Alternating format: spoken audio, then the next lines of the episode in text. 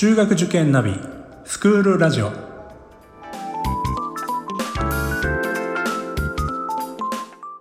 スクールナビゲーターののびるです。この番組は中学受験を目指すご家庭に学校の先生からの生の声や受験に役立つ情報をお届けするラジオです。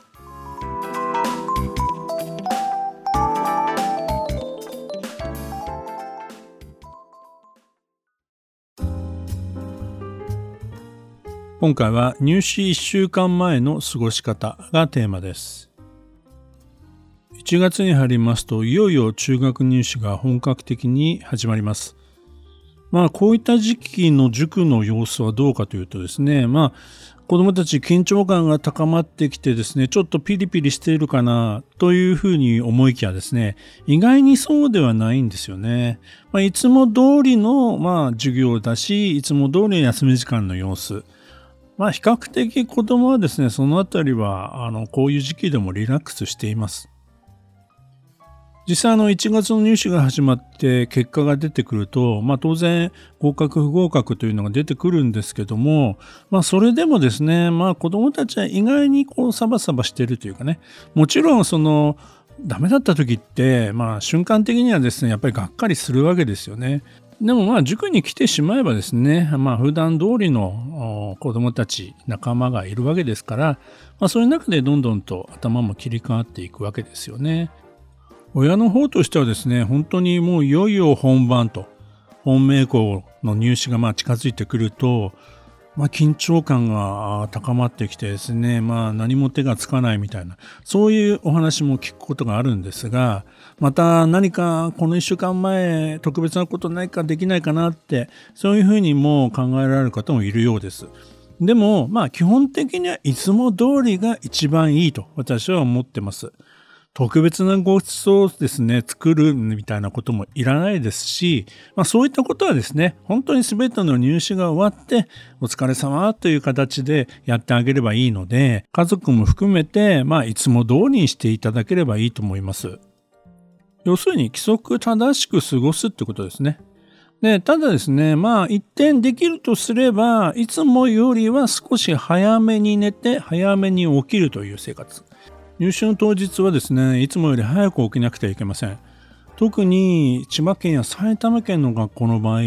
遠距離といいますかね、あのいつもより時間がかかるというケースもありますんで、やはり5時起きとか4時半起きとかですね、まあ、そういったケースも出てくるかもしれないので、まあ、1週間くらい前から、えー、少しそれに慣らすといいますかね、そういったことはまあ必要かなと思うんですね。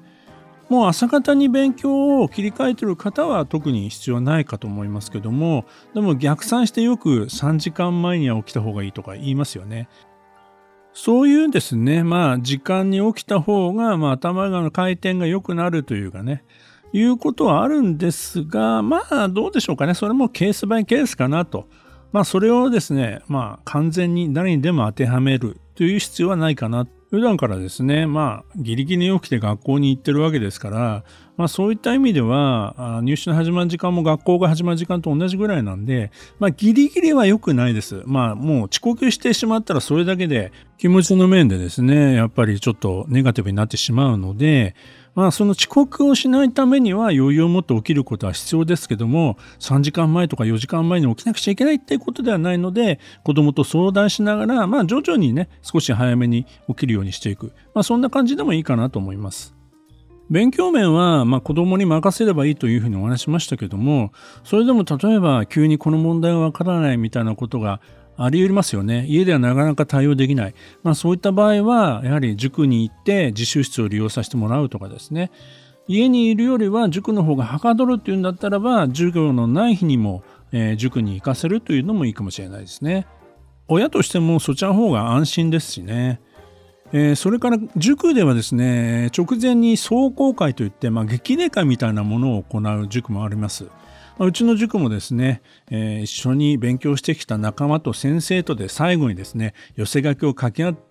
みんなで合格するぞ、みたいなね、そういう機運をね、盛り上げる、そういった壮行会を毎年やってます。お守りを自分で作ったりとかですね、本当に子供たちだんだんだんだん、あ、いよいよ受験だなっていうふうにね、気持ちも盛り上がって、そしてお互いに頑張ろうよって励まし合ってる様子はですね、いつも本当に感動するなと。私たちからも最後のメッセージといいますかね、みんなに向けて、まあ、激励の言葉を伝えます。本当にみんなで一生懸命ですね、いろんなことはあったけども、3年間とか4年間ね、一緒に頑張ってきた仲間だからこそね、みんなで合格しようよというようなね、そんな雰囲気をね、作ってあげられたら、えー、当日もね、頑張れるんじゃないかなというふうに思いますんで、もしね、えー、おかゆの塾でそういった壮行会があったらですね、参加させてみるのもいいかもしれません。あとはですね、まあ、前日くらいに、まあ、体調が悪くなったというようなこと、まあ、まあ、なければそれに越したことは本当にないんですけども、そうなった時にちょっとやっぱり慌てないということですよね。えー、まあコロナもありですね、インフルエンザもありということなんで、まあ、本当に心配なんですけども、まずはですね、病院に行くということですね。そして、まあ、検査をしっかりやって、で、その結果をもってですね、学校に相談するということが大事です。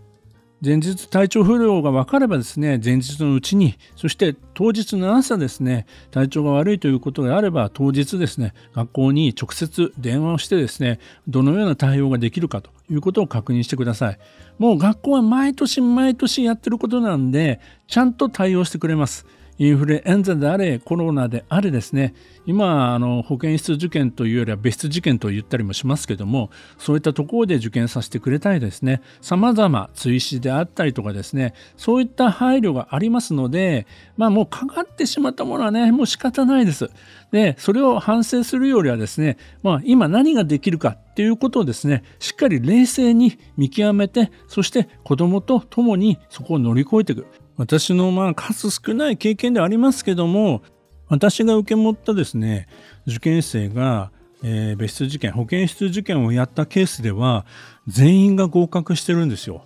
ですから保健室受験別室受験だダメだっていうふうに思わずにですね子供我が子を信じてですね安心してですね大丈夫だよ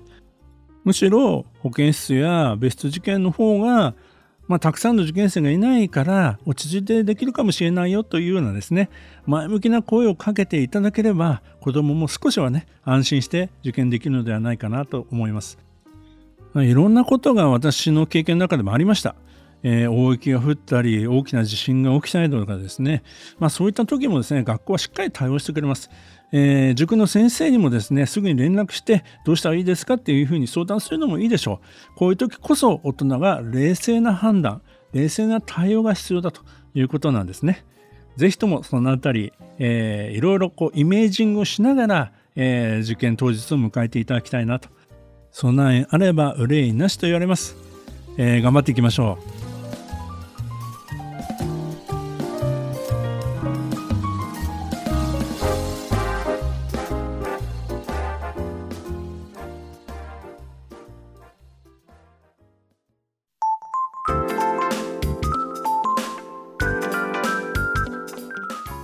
クールラジオでは番組への感想、出演してほしい学校など皆様からのお便りをお待ちしております。また受験に関する質問や相談にもお答えしていきますので概要欄の Google ホームからお気軽にお寄せください。Apple、Amazon、Google、Spotify などの無料のポッドキャストアプリで購読やフォローなどのボタンを押していただくと更新情報が届きますので便利です。それでは次回もスクールラジオでお会いしましょう。